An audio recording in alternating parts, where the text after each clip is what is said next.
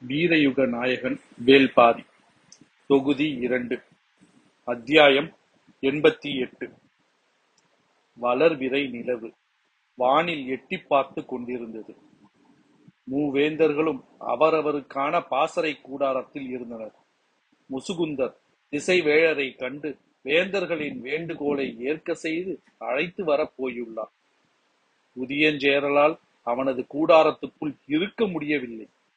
நேற்றிரவு அந்துவனை நிலைமான் கோல் சொல்லியாக தேர்வு செய்வோம் என்று சொன்ன குலசேகர பாண்டியன் இன்று ஏன் மாற்றினார்? இதற்கான காரணம் என்ன? அதுவும் தான் சொல்லாமல் தன் அமைச்சனின் மூலம் ஏன் சொல்ல வைத்தார்? என்ற கேள்விகள் அவனை குடைந்து கொண்டிருந்தன. இதில் ஏதோ சூழ்ச்சி இருக்கிறது.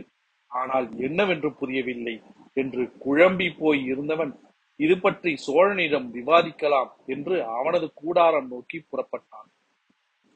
செங்கணச் சோழன் தன் தந்தை சோழவேலனிடம் இதை பற்றி தான் விவாதித்துக் கொண்டிருந்தான். அந்நேரம் உதியஞ்சேரலும் உள்ளே வந்தான். நேற்றிரவு பேசியதும் இன்று காலையில் நடந்ததும் பெரும் ஐயத்தை உருவாக்குகின்றன. பாண்டியன் நமக்கு தெரியாமல் ஏதோ செய்ய பார்க்கிறான் என்றான் உதியஞ்சேரல் எனக்கும் புரியவில்லை. திசைவேழர் மிக கடுமையானவர் அறம் பிறழாதவர் கபிலர் மீது மிகுந்த பற்று கொண்டவர்.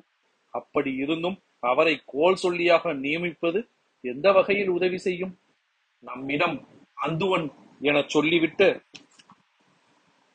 அவையில் ஏன் மாற்ற வேண்டும் என்று அடுக்கடுக்கான கேள்விகளோடுதான் நாங்களும் இருக்கிறோம் என்றார் சோழவேழன் திசைவேழரும் வேண்டாம் அந்துவனும் வேண்டாம். நம் கணியன் ஒருவனை கோல் சொல்லியாக அமர்த்துவோம். அமைச்சர்கள் நாகரையினையும் பலவன்காரியையும் அனுப்பி குலசேகர பாண்டியனுக்கு தெரிவிப்போம் என்று சற்று கோபத்தோடு சொன்னான் செங்கன சோழன். அப்படியே செய்யலாம் என்றான் உதியஞ்சேரல் அவசரப்பட வேண்டாம் சற்று பொறுத்திருப்போம். ஏன் நம்மிடம் தெரிவிக்காமல் திசை வேழரின் பெயரை சொன்னார் குலசேகர பாண்டியன் அந்த காரணம் நமக்கு தெரிய வேண்டும். அதற்கேற்பத்தான் நம்முடைய அடுத்த கட்ட செயல்பாடு அமைய வேண்டும் என்றார் சோழவேழன். அதற்குள் திசைவேழர் நிலைமான் கோல் சொல்லியாக பொறுப்பேற்று பொறுப்பேற்போரை தொடங்கிவிட்டு பொறுப்பேற்று போரை தொடங்கி விடுவாரே? மெல்லிய சிரிப்போடு சோழவேழன் சொன்னார். திசைவேழர் அறம் பிழறாதவர் போரின் விதி மீறலை அவரால் போர்த்து கொள்ள முடியாது. நிலைமை நிலைமான் கோல் சொல்லி பொறுப்பிலிருந்து அவராக வெளியேறி செல்ல ஒரு வீரன் தொடுக்கும் அம்பு போதும் என்றார். அனுபவம் ஏறிய மனிதர்களின் சிந்தனை தனித்துவமிக்கதுதான் என தோன்றியது புதியஞ்சேரலுக்கு. தன் தந்தையின் கருத்தை சரியென ஒப்புக்கொண்டான் செங்கனச் சோழன். குலசேகர பாண்டியனின் செயலுக்கு காரணம் என்ன என்பதை அறிவதுதான் இப்போது முக்கியம் என்பதில் அனைவரும் உடன்பட்டனர். பெருங்குழப்பத்திலும் கட்டுப்படுத்த முடியாத கோபத்திலும் இருந்த பொய்யவற்பன் குதிரையில் ஏறி கருங்கை வாணனை பார்க்க விரைந்தான். மருத்துவ கூடாரத்தில் இருந்த அவனோடு நேற்று நள்ளிரவு வரை பேசிக் கொண்டிருந்தான் மீண்டும் இன்றிரவு அவனை காண வந்துவிட்டான். இளவரசன் உள்ளே வந்ததும் மருத்துவர்களும் உதவியாளர்களும் கூடாரத்தை விட்டு வெளியேறினர். நேற்று இரவு மூவேந்தர்களும் கூடி என்ன பேசினார்கள் என்பது புதிய விற்பனைக்கு தெரியாது. அவனை பொறுத்தவரை திசைவேழரை கோல் சொல்லியாக அமர்த்தியதுதான் பேர் அதிர்ச்சியாக இருந்தது. கடுங்கோபத்தோடு வந்து செய்தியை கருங்கை வாணனிடம் பகிர்ந்து கொண்டான். கருங்கை வாணனும் பேர் அதிர்ச்சியாக இருந்தது. புதிய வெப்பன் சினமேறிய வார்த்தைகளை கொட்டி கொண்டிருந்தான். தொடக்கம் முதலே தந்தையின் செயல் புரிந்து கொள்ள முடியாமல் இருக்கிறது. எதையும் தெரிவிக்க மறுக்கிறார். நான் தெரிவிக்கும் எல்லாவற்றையும் மறுக்கிறார். இந்த போரில் அவர் பின்புற பின்பற்றும் உத்திகள் அனைத்தும் நமக்கே புரியாத புதிராக இருக்கின்றன என்று மூச்சு விடாமல் பேசினான். கருங்கை மாறனால் இளவரசரின் கோபத்தை முழுமையாக புரிந்து கொள்ள முடிந்தது. பேரரசரின் நடவடிக்கை மிகவும் ஆழ்ந்த சிந்தனை கொண்டதாக இருக்கும். சற்றே பொறுமையாக எண்ணி பார்க்கலாம் என்று புதிய விற்பனின் கோபத்தை மட்டுப்படுத்த முயன்றான் கருங்கைவாணன் ஆனால் புதிய விற்பனால் எளிதில் சமாதானமாக முடியவில்லை. என் மனைவியை ஏன் மதுரையை விட்டு வெங்கல் நாட்டுக்கு வரவழைக்க வேண்டும்? அதுவும் அவள் வந்த பிறகுதான் எனக்கு செய்தி தெரிவிக்கப்படுகிறது என்றான். கருங்கைவாணன் இந்த செய்தியை இப்போதுதான் அறிகிறான். இளவரசியார் வெங்கல் நாட்டுக்கு வந்துள்ளாரா? என கேட்டான். ஏதாவது ஒரு காரணம் இருக்கும். அவள் கபிலரின் மாணவி. போர் நடவடிக்கையால் யாரும் எதிர்பார்க்காத போது அவள் பயன்படக்கூடும் என்று சிந்தித்திருப்பார் என தோன்றுகிறது. அது நல்ல சிந்தனைதான். ஆனால் என் மனைவி வந்துள்ளதை வந்துள்ளதையே நான் மையூர் கிழார் சொல்லித்தான் தெரிந்து கொள்கிறேன். இதையாவது பொறுத்து கொள்ளலாம். காலையில் வாரிக்கையன் என்ற அந்த கிழவன் உன் மனைவி கருவுற்று இருக்கிறாளா என்று அவையில் அவமதிக்கும் துணியில் தோல்வி கேள்வி எழுப்பிய போது சினந்தெழுவார் என நினைத்து தந்தையை பார்த்து அவரோ சிரித்துக் கொண்டிருக்கிறார். இது பாண்டிய நாட்டு அரண்மனை அல்ல. மற்ற இரு வேந்தர்களும் இருக்கும் அவையில் என்னை அவமானப்படுத்த வேண்டிய தேவை என்ன? என்னதான் நினைக்கிறார் அவர்? என்று கோபத்தில் சீறினான் புதிய விற்பன் சிறிது நேரம் பதிலின்றி அமைதியாக இருந்த கருங்கைவாணன் பேரரசரின் செயல் நமக்கு கவலையை தந்தாலும் அதற்குள் ஆழ்ந்த பொருள் இருப்பதை நாம் பல நேரத்தில் உணர்ந்துள்ளோம். இதுவும் அப்படி ஒரு செயலாக இருக்கலாம் அல்லவா? என்று கேட்டான். எதை சொல்கிறாய்? இளவரசியாரை உங்களுக்கு தெரிவிக்காமல் வரவழைத்ததை பற்றி கோபப்பட்ட நீங்கள் அதற்கான காரணத்தை சொல்லும்போது சரியானதுதான் என்று சொல்கிறீர்கள் அல்லவா? அதே போலத்தான் திசை வேழரை கோல் சொல்லியாக அமர்த்தியதற்கும் சரியான காரணம் இருக்கும் என்று எனக்கு தோன்றுகிறது. என்ன காரணம்? வேட்டுவன் பாறையின் மீதான தாக்குதலின் தன்மையை பேரரசர் உணர்ந்திருப்பார். எதிரியின் திறன் வலிமை கொள்ளும் இடம் எது? வலிமை குன்றும் இடம் எது என்று அவரால் துல்லியமாக கணிக்க முடியும். களப்போர் என்பது பயிற்சியை அடிப்படையாக கொண்டது. பயிற்சியற்ற படை வீரர்கள் தாக்குதல் போரை போலவே களப்போரிலும் எல்லா திசைகளிலும் அளவற்ற ஆவேசத்தை வெளிப்படுத்துவர். அதனாலேயே அவர்களை சூழ்ச்சிகளுக்குள் சிக்க வைக்க வாய்ப்பு அதிகம்.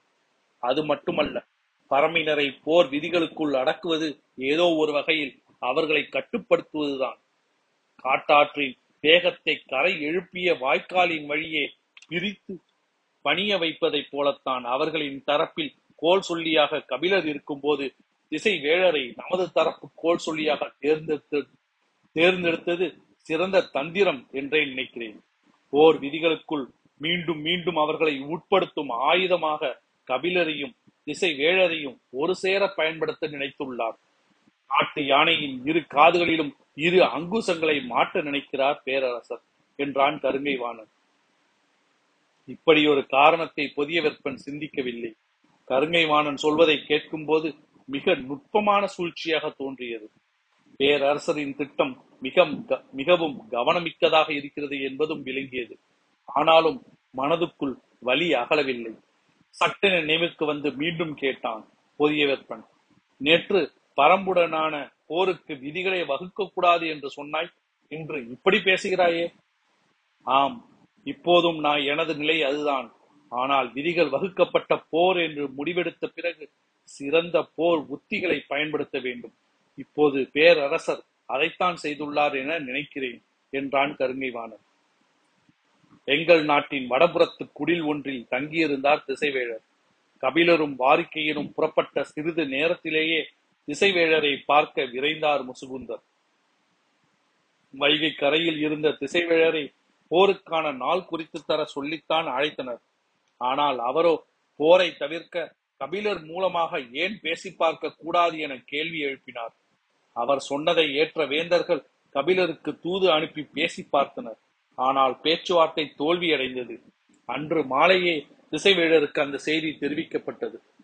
அவரது சொல்லை கேட்டு வேந்தர்கள் மூவரும் பேச்சுவார்த்தை நடத்தினர். ஆனாலும் போரை தவிர்க்க முடியவில்லை. எனவே இனி அவர்கள் கேட்பது போல போருக்கான நாள் குறித்து கொடுப்பதை மறுத்து சொல்ல முடியாத நிலை திசைவேழருக்கு உருவானது. சற்று குழப்பமான மனநிலையுடனே குடில் விட்டு அகலாமல் இருந்தார் திசைவேழர். இரவு பரவும் வேளையில் குடிலுக்கு வந்து சேர்ந்தார் முசுகுந்தர். மாணவர்கள் விளக்கை ஏற்றி கொண்டிருந்தனர். செய்தி திசை வேழருக்கு சொல்லப்பட்டது. மீண்டும் நாள் குறித்து கேட்பதற்காக முசுகுந்தர் வந்துள்ளார் என நினைத்தபடி அவரை உள்ளே வரச் சொன்னார் திசைவேழர் தான் வந்துள்ள பணி எவ்வளவு கடினமானது என முசுகுந்தருக்கு நன்கு தெரியும். திசைவேழர் இதற்கு ஒப்புதல் தருவது எளிய செயலன்று. ஆனாலும் பேரரசர் குலசேகர பாண்டியனின் விருப்பத்தை நிறைவேற்றுவதில் தோல்வியடைந்துவிடக் கூடாது என முடிவோடு வந்திருந்தார். இசைவேழரின் முன் பணிவு குலையாமல் அதே நேரத்தில் எந்தவித தயக்கமுமின்றி தான் மனதுக்குள் பல முறை சொல்லி பார்த்த சொற்றொடரை தலை தாழ்த்தியபடியே கூறினார் முசுகுந்தர். இப்பெரும் போருக்கான வேந்தர் படையின் நிலைமான் கோல் சொல்லியாக தாங்கள் இருந்து வழி நடத்த வேண்டும் என்று மூவேந்தர்களும் விரும்புகின்றனர் விரும்புகின்றனர். பேராசானே ஓர் நிலத்தையே பார்க்க கூடாது என நினைப்பவனை போரின் அத்தனை கொலைகளையும் உற்று நோக்குபவனாக மாற்ற நினைக்கும் வேண்டுகோள் அவரை நடுங்க செய்தது. ஒரு கணம் திகைத்து போனார். அதிர்ச்சி சினமாக உருமாறியது. ஆனாலும் கட்டுப்படுத்தினார். மெல்லிய குரலில் உதிர்ந்த இலையை ஊதி தள்ளுவதைப் போல இந்த வேண்டுகோளை அப்புறப்படுத்தினார். சினமேறிய வெளிப்பாடு இல்லாதது முசுகுந்தருக்கு சற்றே ஆறுதலாக இருந்தது. ஆனாலும் அவரின் ஏற்பை பெறுவது எளிய செயலல்ல. எல்லா வகையிலும் முயன்று அவரின் ஒப்புதலை பெற மனதை ஆயத்தப்படுத்திக் கொண்டார். திசைவேழர் தனது வழக்கத்துக்கு மாறான செயலை செய்து கொண்டிருந்தார். பொங்கி எழும் சினம் சொல்லின் மேல் படியாமல் பார்த்து கொண்டார். நிராகரிக்கும் ஒன்றின் மீது உணர்ச்சியை படிய விடுவது பொருளற்றது என்று அவருக்கு தோன்றியது. முழு முற்றாக நிராகரிப்பதற்கும் நிராகரிக்கும் காரணத்தை விளக்குவதற்கும் நுட்பமான இடைவேளி உண்டு கண்ணுக்கு தெரியாமல் ஒருபடி கீழிறக்கும் செயல் அது. திசைவேழர் நிராகரிக்கும் ஒற்றை சொல்லை மட்டுமே இயல்பான தோணியில் சொல்லிக் கொண்டிருந்தார். எப்படியாவது அதற்கான காரணத்தை விளக்கும் இடத்துக்கு அவரை வரவழைத்து விட வேண்டும் என முயன்றார் முசுகுந்தர் திசைவேழர் போன்ற பேராசனை துளி துளியாகத்தான் கரைக்க முடியும். இந்த போரில் தனக்கு வழங்கப்பட்ட மிக கடினமான பணி இதுவாகத்தான் இருக்கும். இத்தனை ஆண்டுகால அனுபவத்தை உருத்திரட்டி எதை சொன்னால் திசைவேழரின் சொற்கள் கனிவு கொள்ளுமோ? அதற்கான வெக்கையை உருவாக்கும் காரணத்தை தேர்வு செய்து கூறினார். போரின் அறத்தை சிறந்த கோல் சொல்லிகளால் மட்டுமே நிலைநிறுத்த முடியும். எனவே நீங்கள் மூவேந்தர்களின் கூட்டுப்படைக்கு நிலைமான் கோல் சொல்லியாக இருந்து இந்த போரை அறவிதிகள் மீறாமல் நடத்தி தர வேண்டும். நீண்ட அமைதிக்கு பிறகு திசைவேழர் கூறினார் அறம்பேன பொது இடமன்று போர்க்களம். அது நம்மை இரக்கமற்ற மனநிலைக்குள் முழு முற்றாக மூழ்க வைக்கும். எனவே இந்த வேண்டுகோளை என்னால் ஏற்க முடியாது. இந்த இடத்துக்கு அவரை வரவழைக்கத்தான் இவ்வளவு முயன்றார் முசுகுந்தர். கரையத் தொடங்கிய ஒன்று மறுபடியும் தனக்குத்தானே உறைந்து இறுகுவது எளிதன்று. இனி வெக்கையின் அடர்த்தியை வெப்பத்தின் இளஞ்சூடாக மாற்ற முயன்றார் முசுகுந்தர் ஏற்றுக்கொள்ளப்பட்ட பொது விதிகளைத்தானே முன்னோர்கள் அறம் என வகைப்படுத்தினர். நாற்றங்காலின் அறமும் அறுவடை களத்தின் அறமும் செயலின் வழியேதானே வெவ்வேறானவை. வரையறுக்கப்பட்ட கடமையின் அடிப்படையில் அவற்றுக்குள் வேறுபாடு ஏதும் இல்லை. பயிரை நடுவதும் பயிரை அறுப்பதும் சமநிலை கொண்ட செயல்பாடுகள் என்பதே அறத்தின் குரல். அப்படி இருக்க பொது இடம் என்றோ போர்க்களம் என்றோ வேறுபடுத்துவது பொருளற்றதுதானே பேராசானே. முசுகுந்தரே விதிகளும் அற உணர்வும் எப்போதும் பொருந்தி போவதில்லை விதிகள் சமமான தோற்றத்தை உருவாக்க நினைப்பவை. அற உணர்வு சமமற்றவனின் நியாயத்தை பற்றி நிற்பவை. போருக்கு தேவை போர் விதிகள்தான். அவற்றை போரின் அறம் என சொல்வது அறிவுடைமையாகாது. சமமான அளவீடுகளை உருவாக்குவதே சமமற்றவனுக்கு எதிரான அறச்சிந்தனையின் வெளிப்பாடுதான். அதனால்தானே இந்த செயலில் தன்னை பொருத்திக் கொள்வது கடமை என பெரும் புலவர் கபிலர் முன்வந்துள்ளார் சற்றே அதிர்ந்தார் திசைவேழர். கபிலர் கோல் சொல்லியாக இருக்க முன்வந்துள்ளாரா ஆம் பரம்பின் தரப்பில் நிலைமான் கோல் சொல்லியாக இருக்கப் போகிறவர் பெரும் புலவர் கபிலர். அதனால்தான் மூவேந்தர்களும் ஒருமித்த குரலில் பேராசானே தங்களுக்கான நினைமான் கோல் சொல்லியாக இருக்க வேண்டும் என விரும்புகின்றனர் விதிகள் நீரை ஒழுங்குபடுத்தும் வாய்க்காலை போன்றவை. ஆனால் கண்ணுக்கு தெரியாமல் நீரில் கரையக்கூடியவை. அதனால் தான் உருவாக்குபவனுக்கு பணியும் தன்மை விதிகளின் இயல்பாகிறது. ஆனால் அரண் எனப்பட்டது எனப்பட்டது அனைவரையும் பூர்த்திட்டி பார்த்து தன்னை நிலைநிறுத்திக் கொள்வது. உங்கள் பேரரசர்களை நன்றாக சிந்தித்துக் கொள்ள சொல்லுங்கள். நான் போரின் விதிகளை நிலைநிறுத்தும் கோல் சொல்லியாக செயல்படேன். அறத்தை நிலைநிறுத்தும் கோல் சொல்லியாகவே செயல்படுவேன். அது வெற்றியின் சுவைக்கு உவப்பானதன்று. முழு முற்றாக மறுத்துக் கொண்டிருந்த திசைவேழர் இவ்வளவு இறங்கி வந்து இறுக பற்றி கொள்ள நினைத்தார் முசுகுந்தர். குலசேகர பாண்டியனின் உத்தரவை நிறைவேற்ற முடியாமற் போய்விடுமோ என்ற பதற்றம் கனிய தனியத் தொடங்கியது. உறுதியான குரலில் கூறினார் இதற்கு முன் இந்த மண் காணாத பெரும் போர் இது. மூவேந்தர்கள் ஓர் அணியில் அணிவகுத்து நிற்கப் போகின்றனர். பறவைகள் பால் பறந்து கடக்க முடியாத நிலப்பரப்பில் பறவைகளால் பறந்து கடக்க முடியாத நிலப்பரப்பில் வீரர்கள் வாளேந்தி நிற்பர். இந்த மாபெரும் போரை அறம் பிறழாமல் நடத்த வேண்டும் என்ற பாண்டிய பேரரசர் கருதுகிறார். வரலாறு இருக்கும் வரை இந்த போர் நிலை பெறப் போகிறது. இதில் அடையப் போகும் வெற்றி எந்த வகையிலும் குறைவுடைவதாக கூடாது என்பதில் குலசேகர பாண்டியன் மட்டுமல்ல மற்ற இரு பேரரசர்களும் மிகுந்த விருப்பத்தோடு இருக்கின்றனர். எனவேதான் தங்களின் ஒப்புதல் தலையாயது என்று கருதுகின்றனர் என்றார். திசைவேழர் எதிர் சொல்லின்றி அமைதியானார். வைகையின் தென் திசையில் நீங்கள் குடில் அமைத்திருந்தால் வெள்ளத்தை கடந்து அந்தோனால் வந்து உங்களை கண்டு பேசியிருக்கவே முடியாது. நீங்கள் வடதிசையில் குடில் அமைத்ததே இங்கு வந்து சேருவதற்காகத்தான். எனவே திசைவேழர் இதற்கு ஒப்புதல் தருவார் என்ற நம்பிக்கையோடு என்னை அனுப்பி வைத்தார் பேரரசர் என்றார் முசுகுந்தர். இதற்கு பிறகும் பதிலின்றி இருக்க முடியவில்லை. சற்றே தலையசைத்தார் திசைவேழர் மகிழ்ச்சி பொங்க அவரது கால் தொட்டு வணங்கினார் முசுகுந்தர். மறுநாள் அவை கூடியது. கபிலரும் வாரிக்கையினும் வந்து சேர்ந்தனர். சிறிது நேரத்தில் திசைவேழர் வந்தார். அவர் நிலைமான் கோல் சொல்லியாக இருக்க எப்படி ஒப்புக்கொண்டார்? என கபிலருக்கு பெரும் வியப்பாக இருந்தது. பேரரசர்களோ அதிர்ச்சியில் உறைந்திருந்தனர். மருத்துவ கூடாரத்திலிருந்து கருங்கைமானனும் வந்து சேர்ந்து விட்டான். குலசேகர பாண்டியனின் தந்திரம் மிக்க செயல் இது என்று அவன் நினைத்தான். ஆனால் குலசேகர பாண்டியனோ ஏறக்குறைய கலங்கிய நிலையில் இருந்தார்.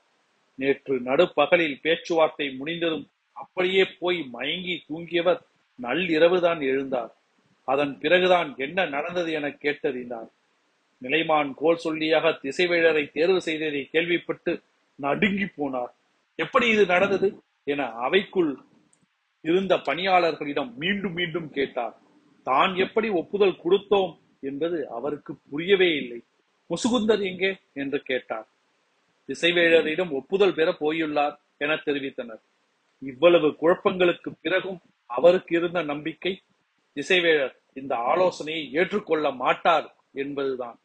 எனவே நாம் முன்னரே தெரிவித்தபடி நாளை காலை அந்துவனை நிலைமான் கோல் சொல்லியாக தேர்வு செய்து விடலாம் என நினைத்து அந்துவனுக்கும் செய்தி சொல்லி ஆயத்த நிலையில் இருக்க சொன்னார். ஆனால் அதிகாலையில் தான் செய்தி வந்தது. திசைவேழர் ஒப்புதல் வழங்கிவிட்டார் என்று.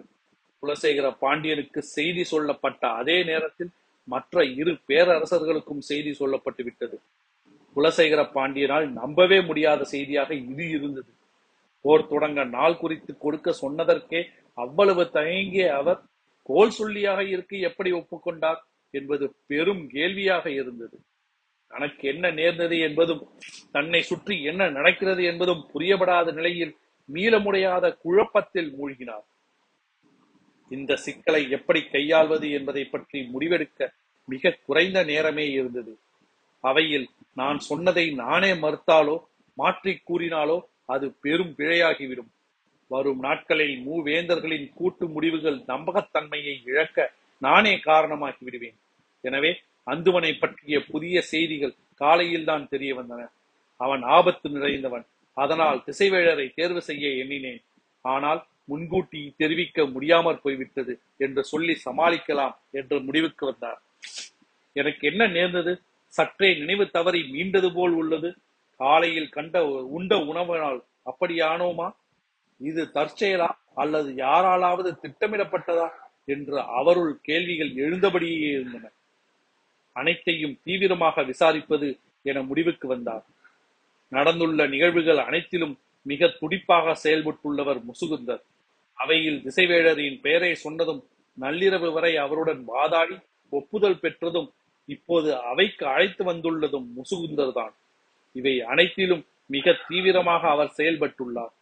குலசேகர பாண்டியனின் ஐயம் முசுகுந்தரின் மீது படரத் தொடங்கியது. ஆனாலும் இப்போது நடக்க வேண்டியதில் மட்டும் கவனமாக இருப்போம் என்று முடிவுடன் அவையில் அமர்ந்திருந்தார். திசைவேழரும் கபிலரும் ஒருங்கே அமர்ந்திருந்தும் அமர்ந்திருக்கும் பேரவை மூவேந்தர்களும் அவர்களின் தளபதிகளும் அமர்ந்துள்ளனர். உடன் பரம்பு நாட்டு பெருங்கிழவர் பாரிக்கையன் இருந்தார் மாபெரும் மனிதர்களால் நிறைந்த அவை இது. வேட்டுவன் பாறைக்கு வந்து திரும்பிய திசைவேழரை இவ்வளவு விரைவாக போர்க்களத்தில் காண்போம் என்று கபிலர் எண்ணவில்லை. கவலை தோய்ந்த முகத்தோடு அவரை அருகில் சென்று வணங்கினார். அவரின் முக கவலையை உணர முடிந்தது. என்ன சொல்வதென்று சிந்தித்தபடி திசைவேழர் புலிமுன் ஆடா புலிமுன் புலியா புலிமுன் யானையா என்பதை இணைந்து கண்டறிய போகிறோமா என கேட்டபடி இருக்கையில் அமர்ந்தார். முகத்தில் பரவிய சிறு சிரிப்போடு தனது இருக்கையில் அமர்ந்தார் கபிலர். திசைவேழர் அமர்ந்ததும் போர் விதிகளுக்கான பேச்சுவார்த்தை தொடங்கியது. இதுவரை வழக்கத்தில் உள்ள விதிமுறைகளை விதிமுறைகளை கூறுங்கள் என்றார் திசைவேழர். குலசேகர பாண்டியனின் வலதுபுறம் இருந்து முசுகுந்தர் எழுந்த அதே நேரத்தில் சோழவேலனின் பக்கத்தில் இருந்த பலவன்காரி கையில் ஏழுடன் எழுந்து முன்வந்தான். உள்ளே வந்து அமர்ந்ததிலிருந்து வாரிக்கையின் அவையில் உள்ள ஒவ்வொரு முகத்தையும் கூர்ந்து பார்த்து கொண்டிருந்தான். குழப்பமும் பதற்றமும் மிரட்சியுமாக முகங்கள் இருந்தன. மிகுந்த தெளிவோடு இருந்த ஒரே முகம் முசுகுந்தரின் முகம் மட்டுமே. குலசேகர பாண்டியன் இட்டள கட்டளைப்படி பேராசன் திசைவேழரின் ஒப்புதலை பெற்று அவரை அழைத்து வந்து விட்டேன் என்ற மகிழ்வில் இருந்தார். ஆனால் தனக்கு எதிர் திசையில் இருந்த சோழ நாட்டு அமைச்சன் வளவன்காரி கையில் ஏட்டோடு முன்னகர்ந்து வந்தது அவருக்கு சற்றே அதிர்ச்சியாக இருந்தது. திரும்பி பேரரசரை பார்த்தார். குலசேகர பாண்டன் பாண்டியன் கையை காட்டி முசுகுந்தரை இருக்கையில் அமரச் சொன்னார். நம்ப முடியாத அதிர்ச்சியோடு பின்னிருக்கையில் போய் அமர்ந்தார் முசுகுந்தர். வளவன்காரி போர் விதிகளை படிக்கத் தொடங்கினான். போர்க்களம் எதிரியை கொன்றழிக்கும் உரிமையை ஒவ்வொரு வீரனுக்கும் வழங்குகிறது. ஆனால் அந்த உரிமைக்கு சில கட்டுப்பாடுகளும் ஒழுங்கு முறைகளும் உண்டு. அதையே போர் விதிகள் என்கிறோம். படை என்பது இரு தரப்பானது. அதன் எண்ணிக்கை அவரவரின் வலுவை பொறுத்தது. எக்காரணம் கொண்டும் எண்ணிக்கையின் மீது இன்னொருவர் சம உரிமை கோர முடியாது. போர்க்களம் என்பது வெற்றி தோல்விகளை கண்டறியும் இடம். அதில் தீர்ப்பு சொல்ல யாரும் தேவையில்லை. வெற்றியோ தோல்வியோ அதை அடைகிறவனுக்கு அதுவே எல்லாவற்றையும் சொல்லிவிடும். இளைமான் கோல் சொல்லிகள் போரை விதி மீறாமல் நடத்திச் செல்வர். இப்போது சொல்லப்படும் விதிகள் எல்லாவற்றையும் மீறாமல் இருக்க வேண்டியது இரு தரப்பினரின் பொறுப்பு. மீறப்பட்டதாக கோல் சொல்லிகள் கூறினால் அதுவே முடிவு.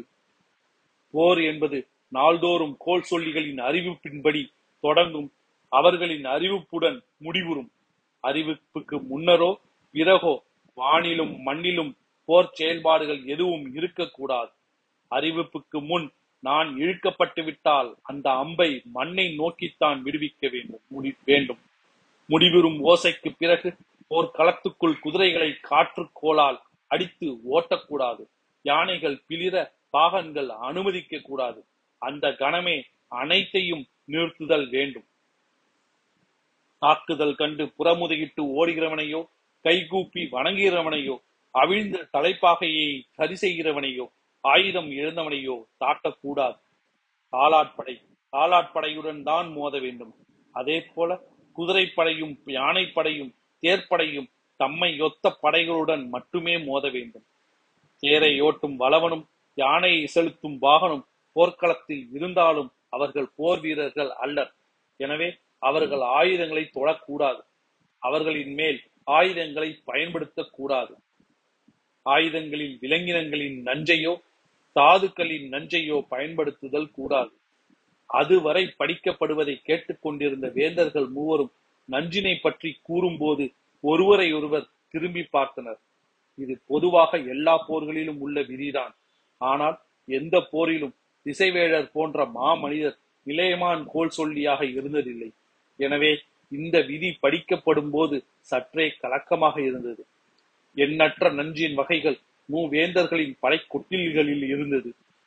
பயன்படுத்த கொட்டில்களிலும் பயன்படுத்த ஆயத்தமாக இருந்தது. நஞ்சினை பற்றிய பேச்சு வந்ததும் குலசேகர பாண்டியன் நினைவு நேற்றைய நிகழ்வுக்குள் போனது. எனக்கு கொடுத்த சுவை நீரில் நஞ்சியதும் கலக்கப்பட்டிருக்குமோ அதனால் அதனால்தான் நான் நினைவு பிறந்தவனாக மாறினேனோ என்று எண்ணினார். இந்த எண்ணம் தோன்றிய மறுகணமே கடந்த முறை கபிலர் வந்தபோது கருங்குரங்கின் செயலை வைத்து சுவை நீரில் நஞ்சு வந்து கலந்துள்ளது என சேரன் பதறியது நினைவுக்கு வந்தது. தொடர்ந்து ஏதோ ஒரு முயற்சி இங்கே நடந்து வருகிறது என்ற எண்ணம் உறுதியானது. அது யாராக இருக்கும் என்ற சிந்தனைக்குள் இருந்து குலசேகர பாண்டியனால் எளிதில் வெளிவர முடியவில்லை. போர் விதிகளை முழுமையாக படித்து முடித்த வளவன்காரி இறுதியாக விதிகளுக்கு எதிராக போர் தொடுத்தால் பெருங்குற்றம். எந்த தரப்பு விதிகளை மீறி செயல்பட்டது என நிலைமான் கோல் சொல்லிகள் கூறுகின்றனரோ அந்த தரப்பு தண்டனையை தாழ்ந்து பெற வேண்டும். இனி போருக்கான களத்தையும் போருக்கான காலத்தையும் நிலைமான் கோல் சொல்லிகள் அறிவிப்பர் என்று முடித்தான். வேந்தர்களின் முகங்கள் பெருங்கலக்கத்தில் இருந்தன. முதல் நாள் இரவு குலசேகர பாண்டியன் சொன்னதை அனைவருக்கும் நினைவில் ஓடியது. இந்த போரின் வெற்றியை தீர்மானிப்பதில் போர்க்களம் அமையப் போகும் இடத்துக்கு முக்கிய பங்குண்டு. தாங்கள் நினைத்த இடத்தில் களத்தை தேர்வு செய்ய எல்லா ஏற்பாடும் செய்திருந்தார் குலசேகர பாண்டியன். ஆனால் இப்போது நிலைமான் கோல் சொல்லியாக வந்திருப்பது திசைவேழர். அவர் முடிவு செய்யும் இடமே போர்க்களமாக போகிறது. சற்றே கலக்கத்தோடு மற்ற வேந்தர்கள் குலசேகர பாண்டியனை பார்க்க அவரது முகமும் பெருங்கலக்கம் கொண்டிருந்தது. நானும் கபிலரும் போர்க்களத்தை தேர்வு செய்ய முன் செல்கிறோம். எங்களின் அழைப்பு வந்ததும் இருதரப்பு தளபதிகளும் வருக. அதன் பிறகு மற்றவர்கள் வரலாம் என்று சொல்லிவிட்டு வெளியில் நின்றிருந்த தேர் நோக்கி நடந்தார். திசைவேழர் பின்தொடர்ந்தார் கபிலர்.